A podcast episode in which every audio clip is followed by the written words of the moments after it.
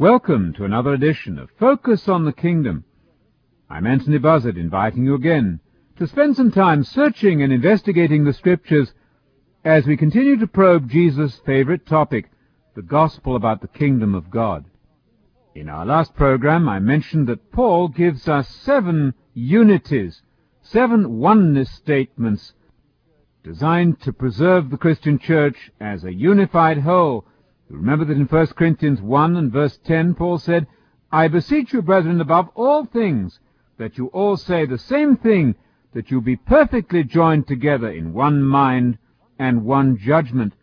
That one mind, of course, must be the mind of Christ. Indeed, the Christians are supposed to have the Spirit of Christ. And the Spirit of Christ means the mind of Christ, the mind of Christ projected, extended from his position at the right hand of the Father now extended to the church, permeating the church, uniting it, making it one body in agreement with the teachings of Jesus. In Ephesians 4 and verse 3, Paul, as the accredited agent of Jesus Christ, as his special messenger, that's what it means to be an apostle, Paul urged the church to be united in one spirit. He said that we're to be diligent to preserve the unity of the spirit in the bond of peace. There is one body and one Spirit, Paul went on to say, just as also you were called in one hope of your calling, one Lord, one faith, one baptism, one God and Father of all, who is over all, and through all, and in all. Now the urgent question arises, have we in fact maintained that unity that Paul recommended, that he insisted on, if the church is to bear witness to the truth of the teachings of Jesus. Paul began by saying that the church is to be one body. It's hard for me to understand, in view of the present denominational systems, how anyone could imagine that we are indeed one body.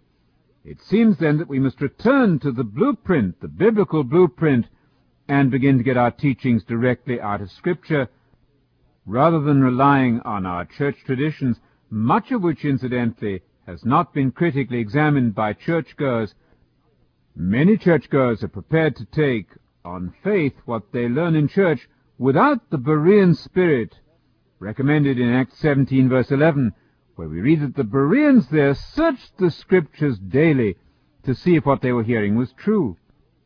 We were examining last time the last of Paul's seven great unities, that there is one God and Father over all, did you notice that the one God of the Bible there is defined as the Father, as a single individual? Now that's exactly the view taken by Jesus himself. In John 17:3, Jesus referred to the Father as the only true God. The one God of the Bible, according to Jesus, was his Father. What he claimed to be was the Son of God, and he claimed always to be in a subordinate position to his Father, Indeed, in Luke 1 verse 35, we find that it was because of the creative miracle that God effected in the womb of Mary that Jesus is entitled to be called the Son of God. He's the Son of God there by direct creation under the power of the Spirit of God working in his mother Mary. Now, Paul, of course, agreed with his master Jesus, and he also spoke of the one God as being the Father. That was exactly in line with the Jewish tradition which Paul had inherited from his forefathers and which he never questioned and certainly never altered. After all, Jesus himself had quoted the central creed of the Jewish faith. Let me show you that in Mark chapter 12, verses 28 and following.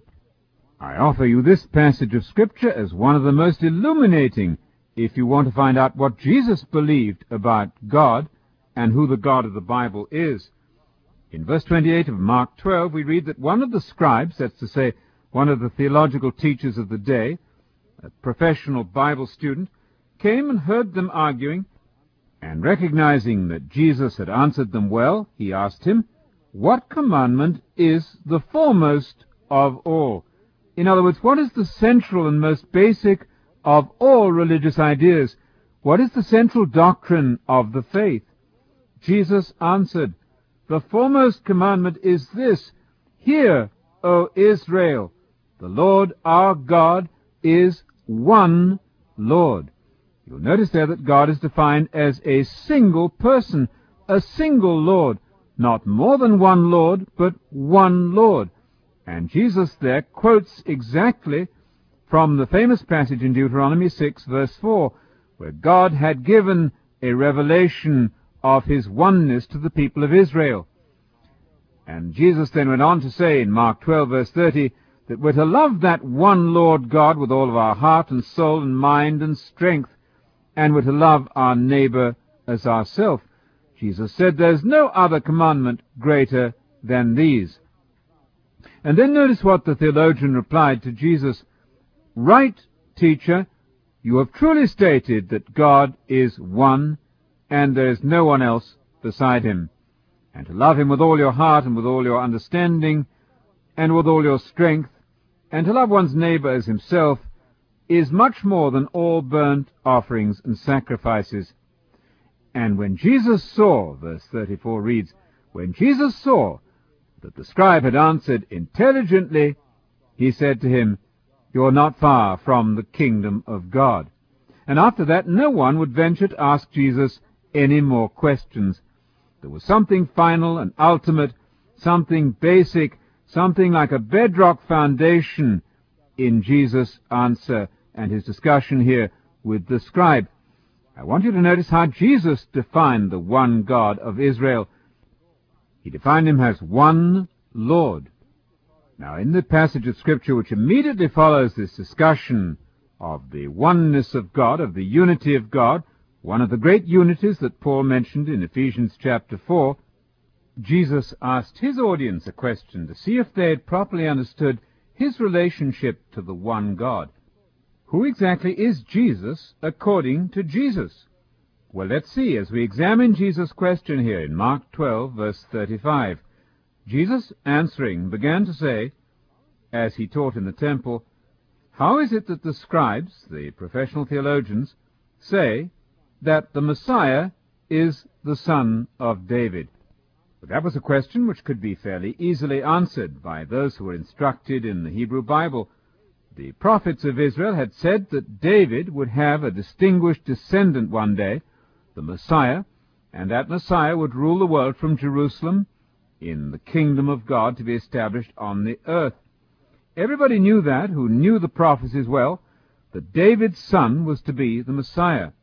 Jesus then quoted an important verse from the Old Testament. In fact, this is the most frequently quoted verse from the entirety of the Old Testament. When New Testament writers quote the Old Testament, they use this verse more than any other verse. It must be of supreme significance to us as Christians. In verse 36 of Mark 12, Jesus said, David himself said in the Holy Spirit, under divine inspiration, The Lord said to my Lord, Sit at my right hand until I put your enemies beneath your feet. Now, it's important to notice that there's a conversation there in that psalm between two lords. The Lord said to my Lord, Sit at my right hand until I put your enemies beneath your feet. Now we'll remember, of course, that Jesus had just finished defining the one God of Israel as one Lord. Mark chapter 12, verse 29. But now in this 36th verse of the same chapter, there are two Lords. The verse reads that the Lord said to my Lord, Sit at my right hand until I put your enemies beneath your feet. Remember that the one God of Israel is one Lord. But here there are two Lords. It must follow logically, of course, that this second Lord is not the one God of Israel. The one God of Israel has already been defined as a single Lord. Here there are two Lords. The one God cannot possibly be two lords. From this we see that in the Jewish mind and in the mind of Jesus, the second Lord is not God. He is, however, the Lord Messiah. That famous Psalm 110 and verse 1 defines for us the two principal players in the messianic drama. There's the one Lord God of Israel, who here in Psalm 110 verse 1 prophetically speaks to the Lord Messiah. The Lord Messiah, who was David's son and descendant, was to sit at the right hand of the one Lord God until, in the kingdom of God of the future, the enemies of Messiah will be placed beneath his feet. Do you see then that there is one Lord God and one Lord Messiah? Only one of those two individuals is the Lord God. The other is the Lord Messiah. Two Lords, and yet one God the Father. Now that was one of the great unities mentioned by Paul in Ephesians 4. He speaks there of one faith, one hope, one Lord, and one God and Father of us all. Paul, you see, everywhere distinguishes between the Lord God, the one Lord God, who is the Father of the Lord Jesus Christ, and Jesus, who is the Lord Messiah. Now, interestingly, when the Lord Messiah is introduced for the first time in Luke chapter 2, verse 11, the angels tell the shepherds that today in the city of David there has been born for you a Savior who is the Lord Messiah, the Lord Christ, not the Lord God, but the Lord Christ. Luke chapter 2 and verse 11. Let me call your attention now to a most interesting passage in the sermon given by Peter after the pouring of the Spirit upon the church at Pentecost. In Acts 2.34, Peter uses this very psalm to define the career of Jesus, who is now moved to the right hand of the Father. Peter immediately quotes Psalm 110 and verse 1. The Lord said to my Lord, Sit at my right hand until I make your enemies a footstool for your feet. Once again, this favorite psalm, Psalm 110, verse 1, is used by Peter to explain the amazing event of the ascension of Jesus to the right hand of the Father, where he waits until he establishes the kingdom at his second coming. In verse 36 of Acts 2, Peter says, In view of this psalm, let all of the house of Israel know for certain that God has made Jesus both Lord and Messiah, this Jesus whom you crucified. You see there that God, the one God, the Father of Jesus Christ, has appointed Jesus to be Lord. Jesus is not Lord because he's existed forever. Only one person in the universe can claim that qualification, only God the Father has existed forever. Jesus is here Lord because he's appointed Lord by that one God. And he's appointed to the position of Lord and Christ at the right hand of the Father. Now I hope you'll notice there's a great simplicity in what we're proposing. Jesus, as a Jew, tells us who God is. Jesus quoted the great central creed of Israel when he confirmed and reaffirmed the great Shema, or Hear, O Israel, the Lord your God is one Lord. Jesus did not claim to be the one Lord God of Israel. He claimed to be the Lord Messiah, the Son of God, that Son who was produced in the womb of Mary by divine miracle, according to Luke 1, verse 35. Christians will find it most illuminating to stay with biblical terminology. Jesus claims to be the Son of God, his Father is the one and only true God of Israel.